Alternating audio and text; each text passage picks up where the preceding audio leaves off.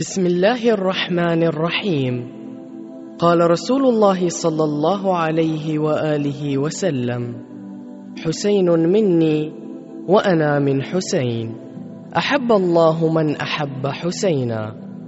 تقدم لكم شبكة المنير محاضرة الليلة الرابعة عشرة لشهر محرم الحرام لعام 1434 للهجرة بعنوان النبوة الخاتمة. لسماحة العلامة السيد منير الخباز حفظه الله بحسينية الشخص بالأحساء. صلى الله وسلم عليك يا رسول الله وعلى أهل بيتك. المعصومين المنتجبين. يا ليتنا كنا معكم فنفوز فوزا عظيما.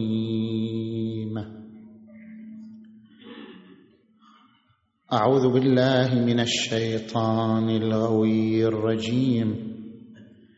بسم الله الرحمن الرحيم.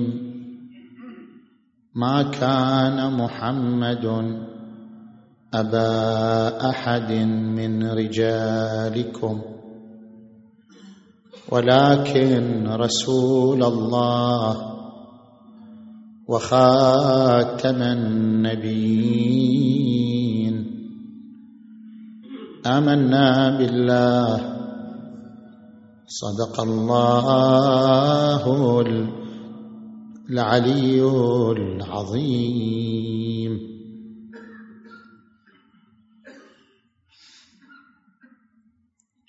الآية المباركة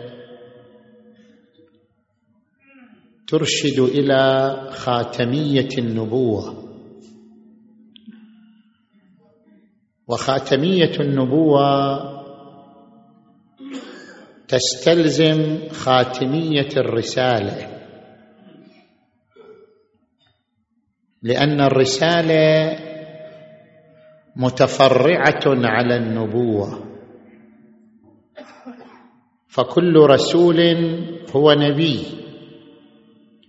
وإن لم يكن كل نبي رسول. فالنبي من يوحى إليه.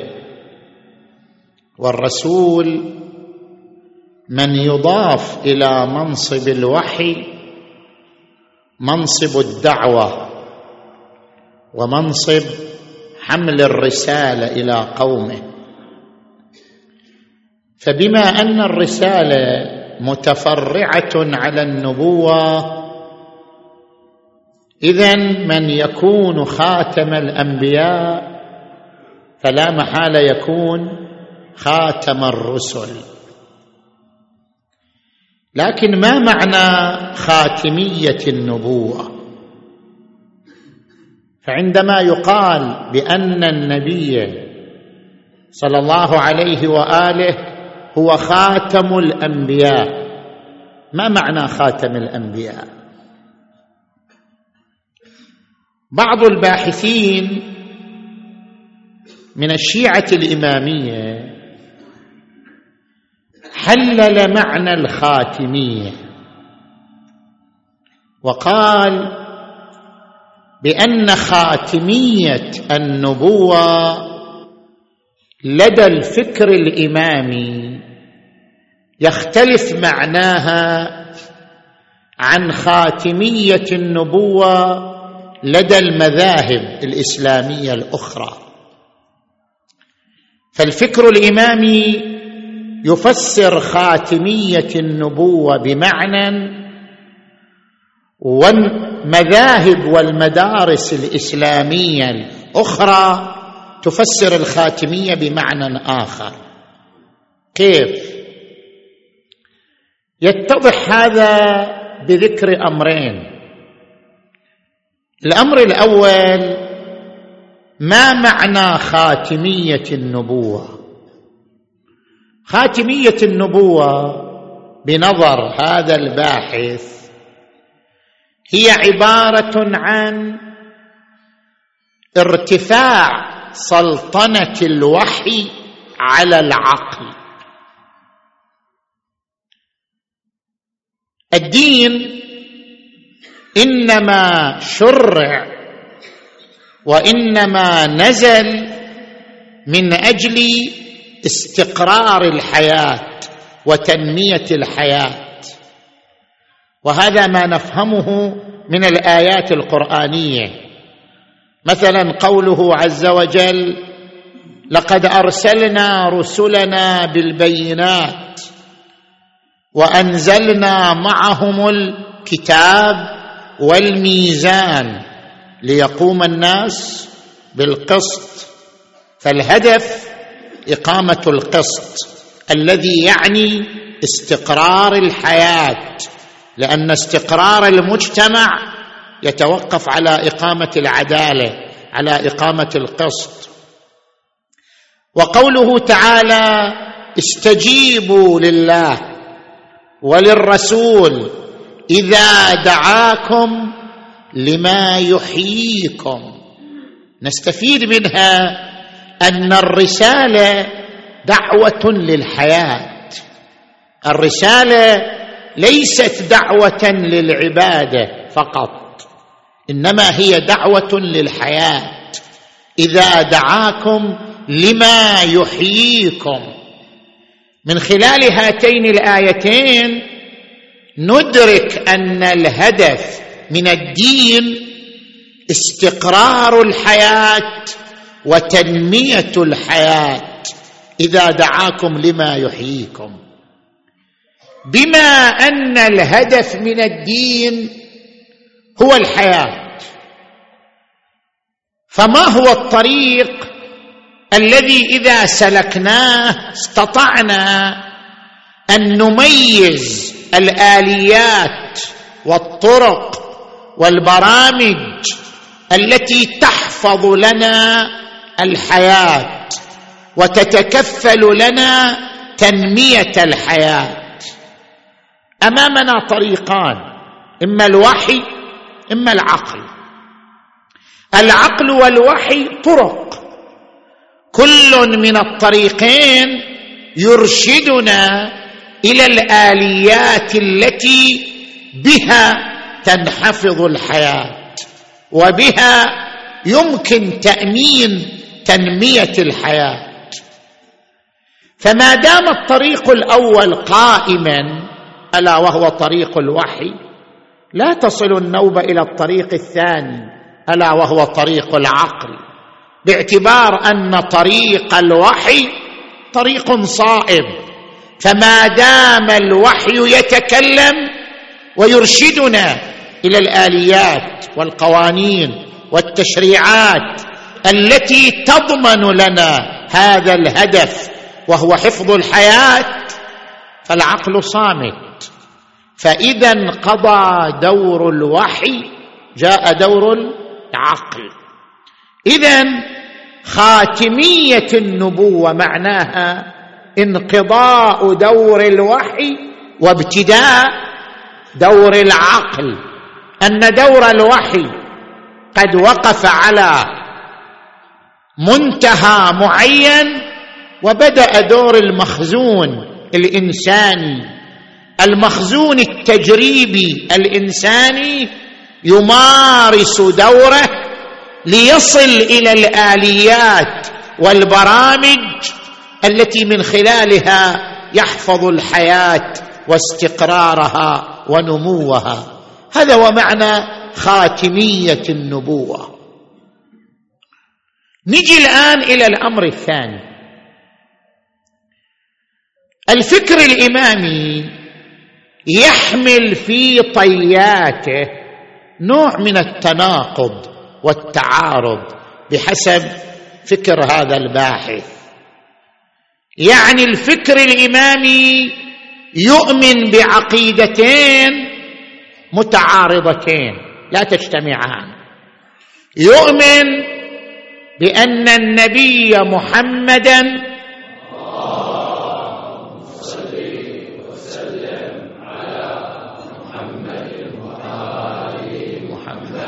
هو خاتم الأنبياء. ويؤمن في نفس الوقت أن الأئمة المعصومين منذ علي وحتى الإمام المهدي أجل الله فرجه الشريف لديهم علم لدني بالتشريع. هاتان العقيدتان لا تجتمعان. لما؟ لأننا عندما نقول بأن النبي خاتم الأنبياء فمعنى الخاتمية أن لا علم بالتشريع بعده. ختم العلم به. معنى أن النبي خاتم الأنبياء يعني انقضى دور الوحي وجاء دور العقل. اذا لا يوجد علم بالتشريع بعد النبي فليس بعده إلا دور العقول من خلال الاجتهاد والظنون والوسائل الإنسانية المختلفة. وفي نفس الوقت نعتقد أن علم الأئمة بالتشريع هو علم لدني. أي أن الله تبارك وتعالى أفاض على قلوبهم. العلم بالتشريع أفاض على قلوبهم. العلم بأسرار السماء. اذا إذا كان الأئمة يعلمون بأسرار السماء علما لدنيا فلم ينختم العلم بالنبي ولم ينتهي العلم بالتشريع بموت النبي صلى الله عليه وآله. وهذا يعني أنه ليس النبي خاتم الأنبياء. وببيان أوضح أذكر أمرين. الأمر الأول أن الفكر الإمامي يعتقد أن عليا عليه السلام شريك النبي. ولذلك ينقل عن الإمام علي أقوال تدل على شراكته وكنت أتبعه. الإمام علي يتحدث عن نفسه وكنت أتبعه اتباع الفصيل أثر أمه وما وجد لي كذبة في قول. ولا خطلة في فعل وكان يرفع لي كل يوم علما من أخلاقه ويأمرني بالاقتداء به.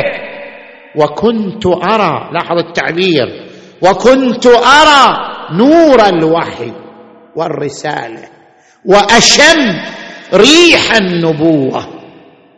ولقد سمعت رنة الشيطان فقلت يا رسول الله ما هذه الرنة؟ قال إن هذا الشيطان يئس من عبادته. إنك لتسمع ما أسمع وترى ما أرى غير أنك لست بنبي. وقال له أنا صاحب التنزيل وأنت صاحب التأويل. فإذا كان علي شريكا للنبي يسمع ما يسمع ويرى ما يرى. لم يبق فرق بين النبي وعلي.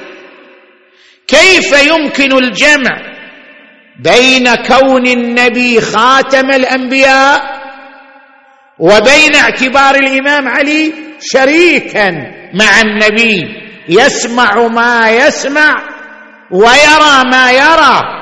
كيف يمكن الجمع بين هذين المعتقدين بين هذين الفكرين؟ معنى أن النبي خاتم الأنبياء يعني أن العلم بالتشريع منحصر به وحده وغيره يتعلم منه. معنى أن الإمام علي يسمع ما يسمع النبي ويرى ما يرى النبي أنه شريك في العلم اللدني بالوحي فلم يبق فرق بين النبي وعلي من هذه الجهة.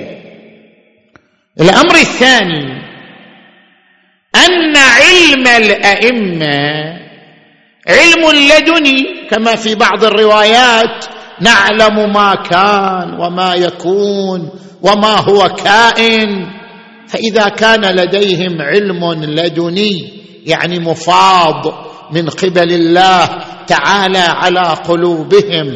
أي فرق بينهم وبين جدهم؟ إلا في سبب العلم ومنشأ العلم ليس إلا. لديهم علم ولديه علم. إنما منشأ علمه صلى الله عليه وآله هو اتصال جبرائيل به.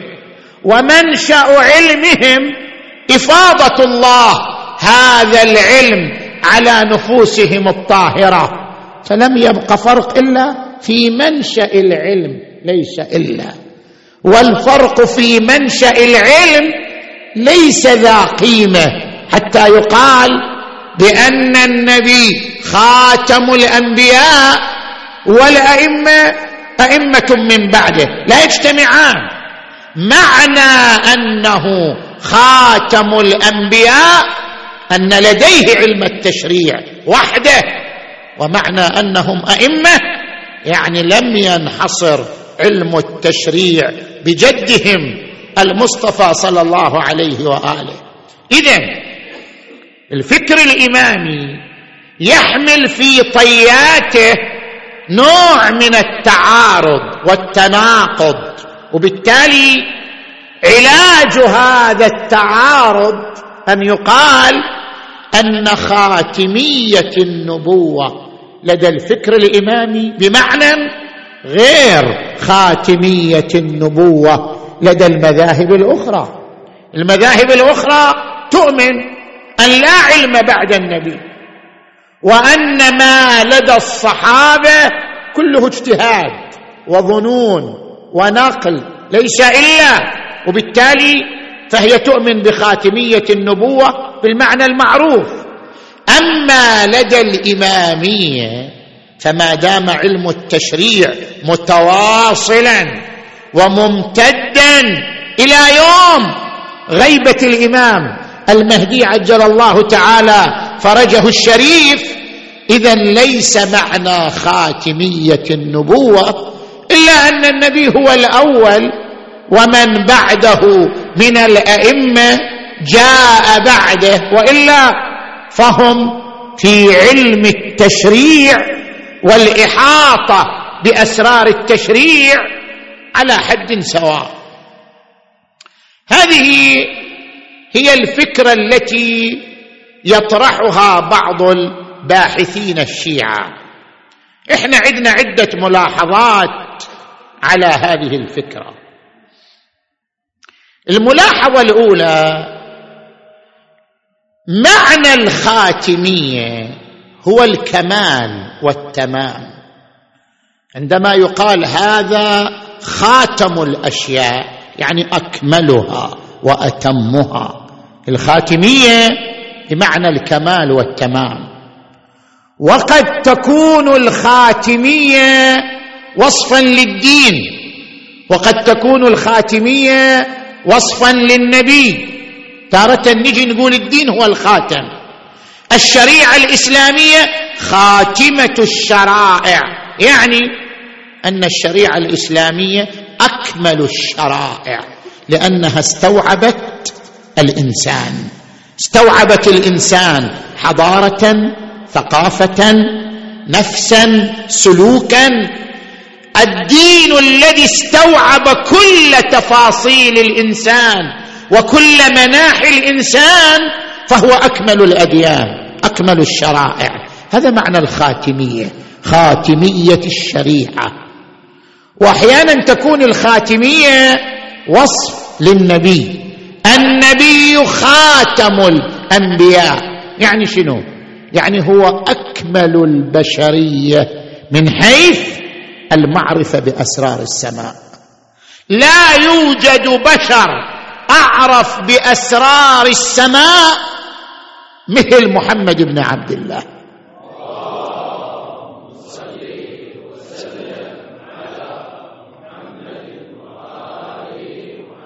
ولأنه الأكمل والأعرف بالأسرار أصبح خاتم الأنبياء. ولذلك جعلت للنبي ولاية على التشريع.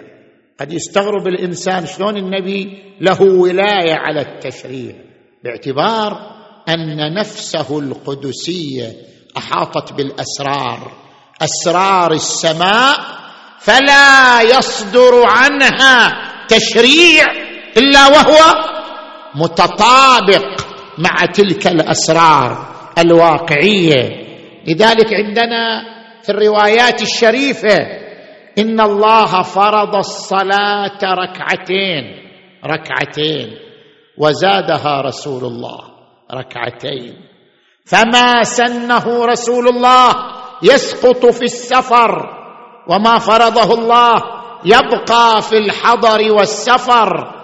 وفرض الله الزكاة وسنها رسول الله في تسعة أشياء وحرم الله الخمر بعينه وحرم رسول الله كل مسكر فأجاز الله له ذلك كله.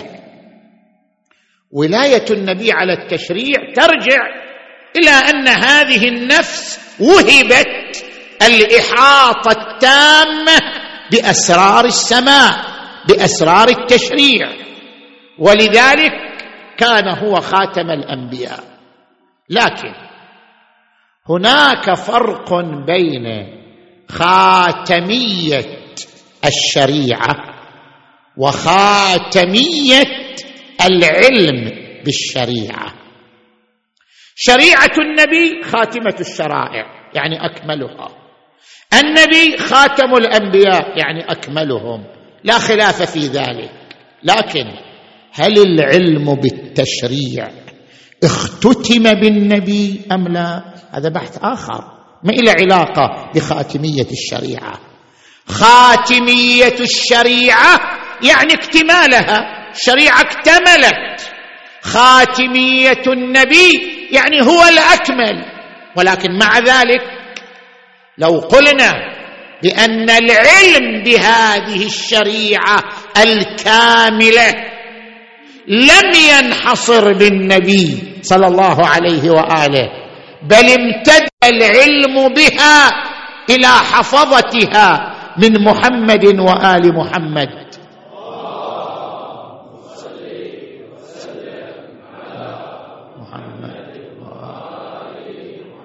فهذا لا يتنافى مع الاعتقاد بخاتمية النبوة كما ورد عن الإمام علي عليه السلام. نحن الشعار والأصحاب والخزنة والأبواب فلا تؤتى البيوت إلا من أبوابها ومن أتاها من غير أبوابها سمي سارقة. لا منافاة بين أمرين بين خاتمية الشريعة هناك شريعة متكاملة نزلت على النبي المصطفى صلى الله عليه وآله وبين أدوات العلم بهذه الشريعة. هي شريعة متكاملة وهي خاتمة الشرائع. لكن كيف نعلم بها؟ كيف نصل إليها؟ أدوات العلم بهذه الشريعة؟ خطاب النبي خطاب علي خطاب بقية الأئمة. فالعلم بالتشريع لم يختتم بالنبي صلى الله عليه وآله.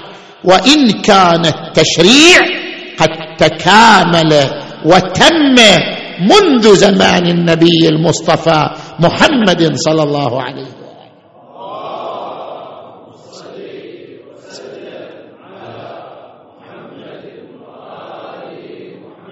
اذا هناك نوع من عدم التدقيق.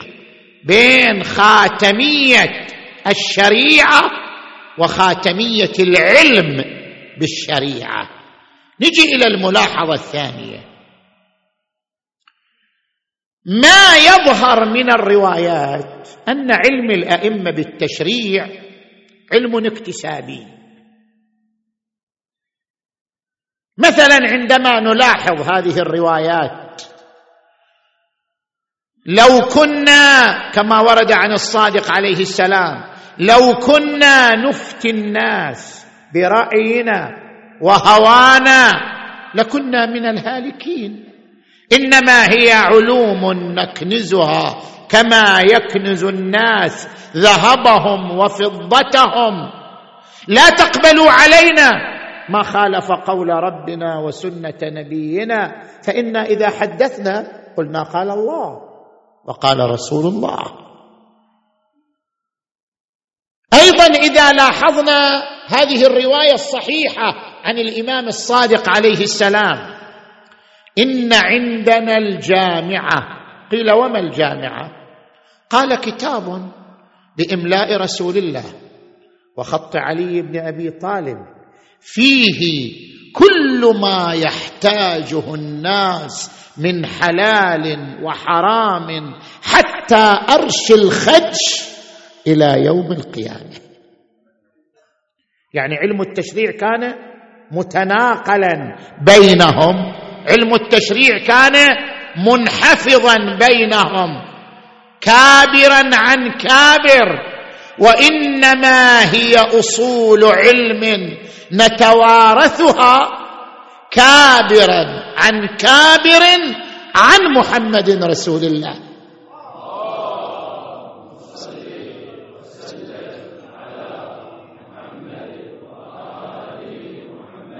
اذا علمهم بالتشريع هو علم وليس ظن. ما صدر عنهم من تشريعات ليس اجتهادا ولا ظنا.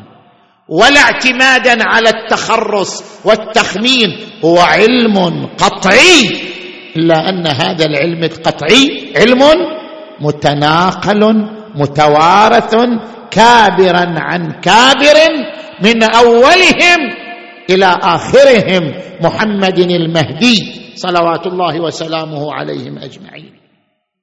فلا تنافي اطلاقا بين الاعتقاد بخاتمية النبي وأن لا وحي بعده وأنه أكمل البشرية من حيث الإحاطة بأسرار السماء وبين الاعتقاد بأن لدى الأئمة الطاهرين علما بالتشريع إلا أنه علم متوارث كابرا عن كابر.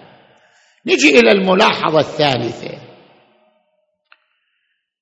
لنفترض كما يذهب إليه بعض علمائنا أن المستفاد من قوله عليه السلام لدينا علم ما كان وما يكون وما هو كائن إلى يوم القيامة. المستفاد من هذه الرواية أن علم الأئمة علم لدني يعني لم يكتسب.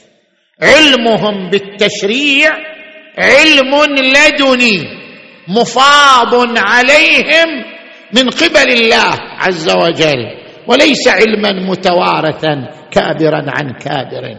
علمهم علم لدني. زين. بناء على هذا المعتقد كيف نوفق بين علمهم وبين الاعتقاد؟ بخاتمية النبوة للنبي صلى الله عليه وآله. التوفيق بلحاظ المبدئية. كيف يعني بلحاظ المبدئية؟ أشرح لك هذا المعنى. النبي المصطفى صلى الله عليه وآله ما بدأت حياته عندما ولد على الأرض. لا. النبي المصطفى نور تجلى في عوالم متعددة إلى أن وصل إلى عالم المادة. أول نور تجلى به الله عز وجل نور محمد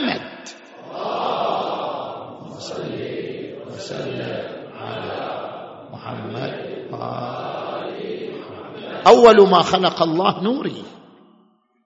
هذا النور مر بالعوالم. عندنا عالم الجبروت يعني عالم العقول. عندنا عالم الملكوت يعني عالم النفوس. عندنا عالم الناسوت يعني عالم المادة. هذا النور تجلى في العوالم كلها. وفي كل عالم يتجلى بصورة. هو في عالم العقول أكمل العقول. وهو في عالم النفوس أكمل النفوس. وهو في عالم المادة أكمل بشر يمشي على الأرض. فهناك عوالم تنقل فيها. لم يزل الله ينقلني. من أصلاب الطاهرين وأرحام المطهرات. إلى ان اخرجني إلى عالمكم هذا لم يدنسني دنس الجاهليه. الرسول في هذه العوالم كلها كيف كانت علاقته بالوحي؟ هل الوحي بدأ عندما صار الرسول بشر؟ يعني عندما صار الرسول مادة؟ لا. القرآن لم يبدأ بنزول جبرائيل من السماء. نزول جبرائيل من السماء محطة من محطات الوحي والوحي سابق على ذلك. نزول جبرائيل من السماء محطة أخيرة من محطات الوحي. كيف؟ هذا القرآن نفسه. قبل أن يكون لفظا كان نورا. إنه لقرآن كريم في كتاب مكنون لا يمسه إلا المطهرون. هذا القرآن أيضا كان نور. هذا القرآن أيضا مر بعوالم. كما أن نور النبي مر بعوالم هذا القرآن نفسه أيضا مر بعوالم.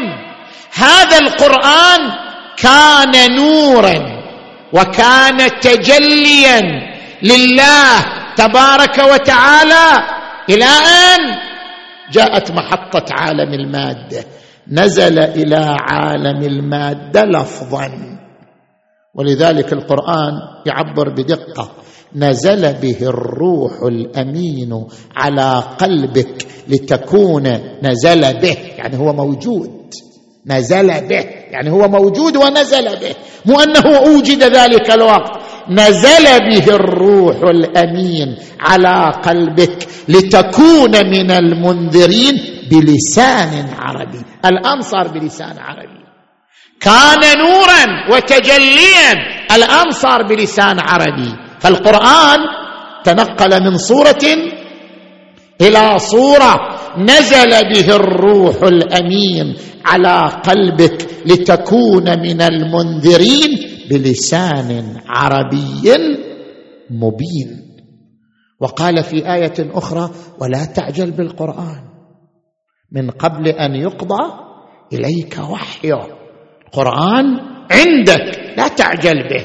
وقال في آية أخرى لا تحرك به لسانك لتعجل به. إن علينا جمعه وقرآنه. فإذا قرأناه فاتبع قرآنه ثم إن علينا بيانه. اذا النبي نور تنقل في عوالم والقرآن نور تنقل في عوالم. ما مر عالم على النبي إلا وهو معدن للوحي. في كل العوالم التي مر بها نور النبي كان في كلها معدنا لنور الوحي. كان في كلها موئلا لنور الوحي. فهناك تقارن بين النبي والوحي. بين نور النبي ونور القرآن في هذه العوالم كلها. وبالتالي الفرق بين علي والنبي. إحنا الإمامية مو جايين نقول أن الإمام علي شريك النبي إحنا جايين نقول أكثر. إحنا جايين نقول علي نفس النبي. إحنا جايين نقول اتباعا للآية المباركة فمن حاجك فيه من بعد ما جاءك من العلم فقل تعالوا. ندعو أبناءنا وأبناءكم ونساءنا ونساءكم وأنفسنا وأنفسكم ثم نبتهل فنجعل لعنة الله على الكاذبين. أن الإمام أمير المؤمنين نفس النبي نفسه. اذا إذا كنا نعتقد أنه نفسه أي فرق بقي؟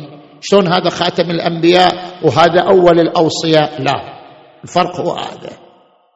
الفرق أن هذا وإن كان نفسه في الفضائل والدرجات والمراتب إلا أن النبي أكمل منه لأجل أن موئل الوحي ومعدن الوحي في جميع العوالم كلها هو قلب النبي محمد.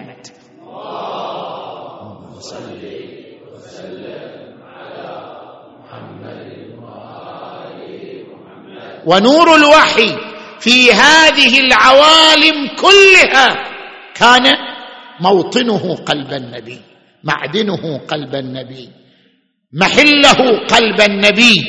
وهذا النور إنما انتقل إلى قلب علي وذهن علي ومفتاحه محمد صلى الله عليه وآله.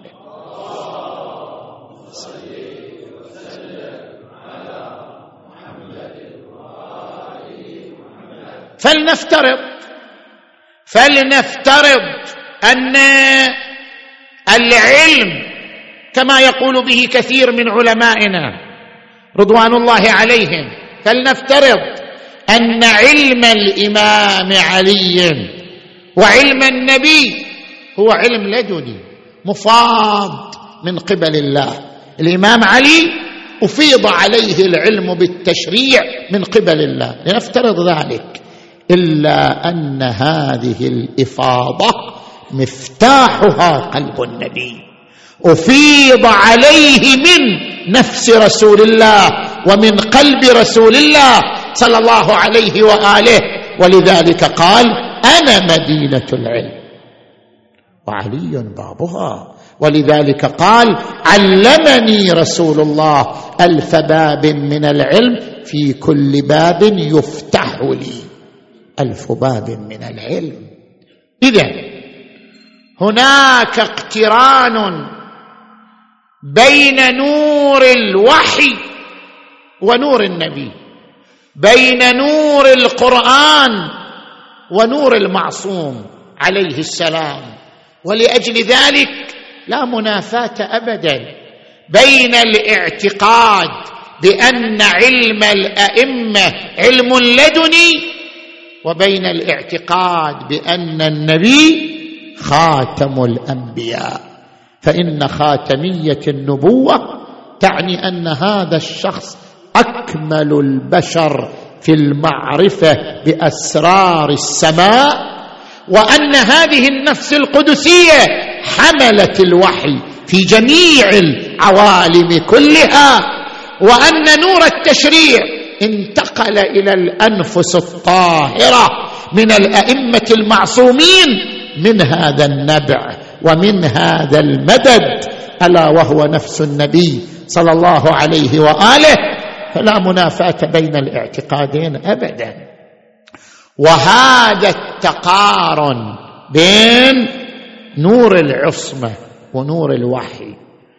لم يأتي فقط في الدنيا يعني البعض منا قد يتصور أن معنى حديث الثقلين هو هذا. إني مخلف فيكم الثقلين كتاب الله وعترتي أهل بيتي. ما إن تمسكتم بهما لن تضلوا بعدي. وقد أنبأني اللطيف الخبير بأنهما لن يفترقا. حتى يردا علي الحوض. البعض من يسمع هذا الحديث يظن أن الاقتران صار فقط في العالم.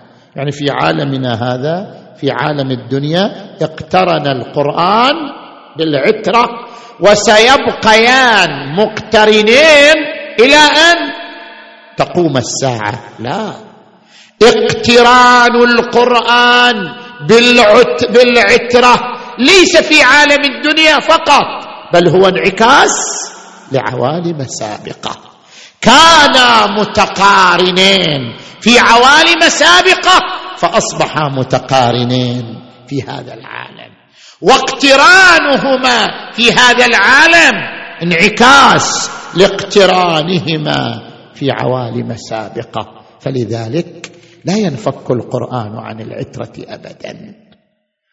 هذا كتاب صامت ساووا كتاب الله إلا أنه هو صامت وهم الكتاب الناطق. القرآن لا ينفك عنهم وهم لا ينفكون عن القرآن. كلامهم القرآن وكلام القرآن هم لا ينفك أحدهما عن الآخر. لم ير رسول الله منفصلا عن القرآن لحظة ولم يرى القرآن منفصلا عنه لحظة ولم ينفصل عن علي ولم ينفصل علي عنه. ولذلك تجد من شدة علاقتهم بالقرآن وشدة ارتباطهم الوثيق بالقرآن أن أحدهم يقرأ القرآن وهو رأس مفصول عن الجسد. رأس مقطوع عن الجسد وهو يتلو كتاب الله وهو يقرأ آيات الله. ولذلك زيد بن أرقم تعجب يقول نظرت إلى رأس الحسين فرأيت يتمتم بين شفتيه. قلت سبحان الله كيف يتمتم وهو رأس مفصول عن الجسد ها؟ وصلت إليه أصغيت إليه وإذا هو يقول أم حسبت أن أصحاب الكهف والرقيم كانوا من آياتنا عجبا؟ قلت رأسك يا ابن رسول الله أعجب. رأسك أعجب انت راس مفصول عن الجسد. وانت تقرأ القرآن لله رأسك وهو يرفع مشرقا. كالبدر فوق الذابل المياد يتلو الكتاب. وما سمعت بواعظ اتخذ القنا بدلا. عن الاعواد لله يتلو الكتاب على السنان وإنما رفعوا به فوق السنان كتابا رمضت عيناه ذبلت شفتاه خضب الدم شيبته. تناثرت لحم في خده تدلت عروقه من رقبته. ساعد الله قلب العقيلة زينب. عندما دخلوا به إلى مجلس عبيد الله ابن زياد هي خلفه تحوطه بذراعيها. رأس حبيبها الحسين رأس أخيها الحسين تحفه بيديها تحوطه بذراعيها خوفا عليه إلى أن دخلت المجلس وجلست في جهة بأرذل ثيابها. ابن زياد يريد يتعرف عليها. من هذه المرأة؟ يريد يكتشف من هذه المرأة التي كانت تحوط رأس الحسين؟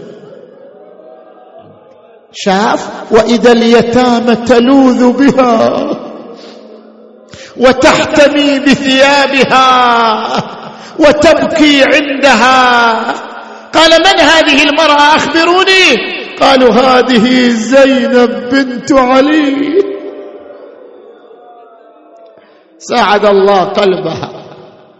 بعد ذاك الخدر بعد ذاك الدلال الصوت يتلوى على متنها. والشامتون يتفرجون عليها. ورأس أخيها بين يديها. والأطفال تصرخ حولها.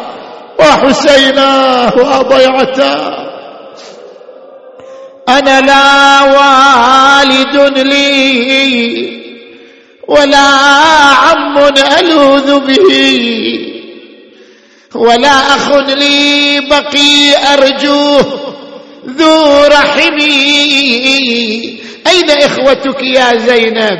أخي ذبيح ورحلي قد أبيح. وبي ضاق الفسيح وأطفالي بغير حمي أنا بقيت محيره واصفج بالايدين بالايدين أنا لا عباس يبرالي ولا حسين.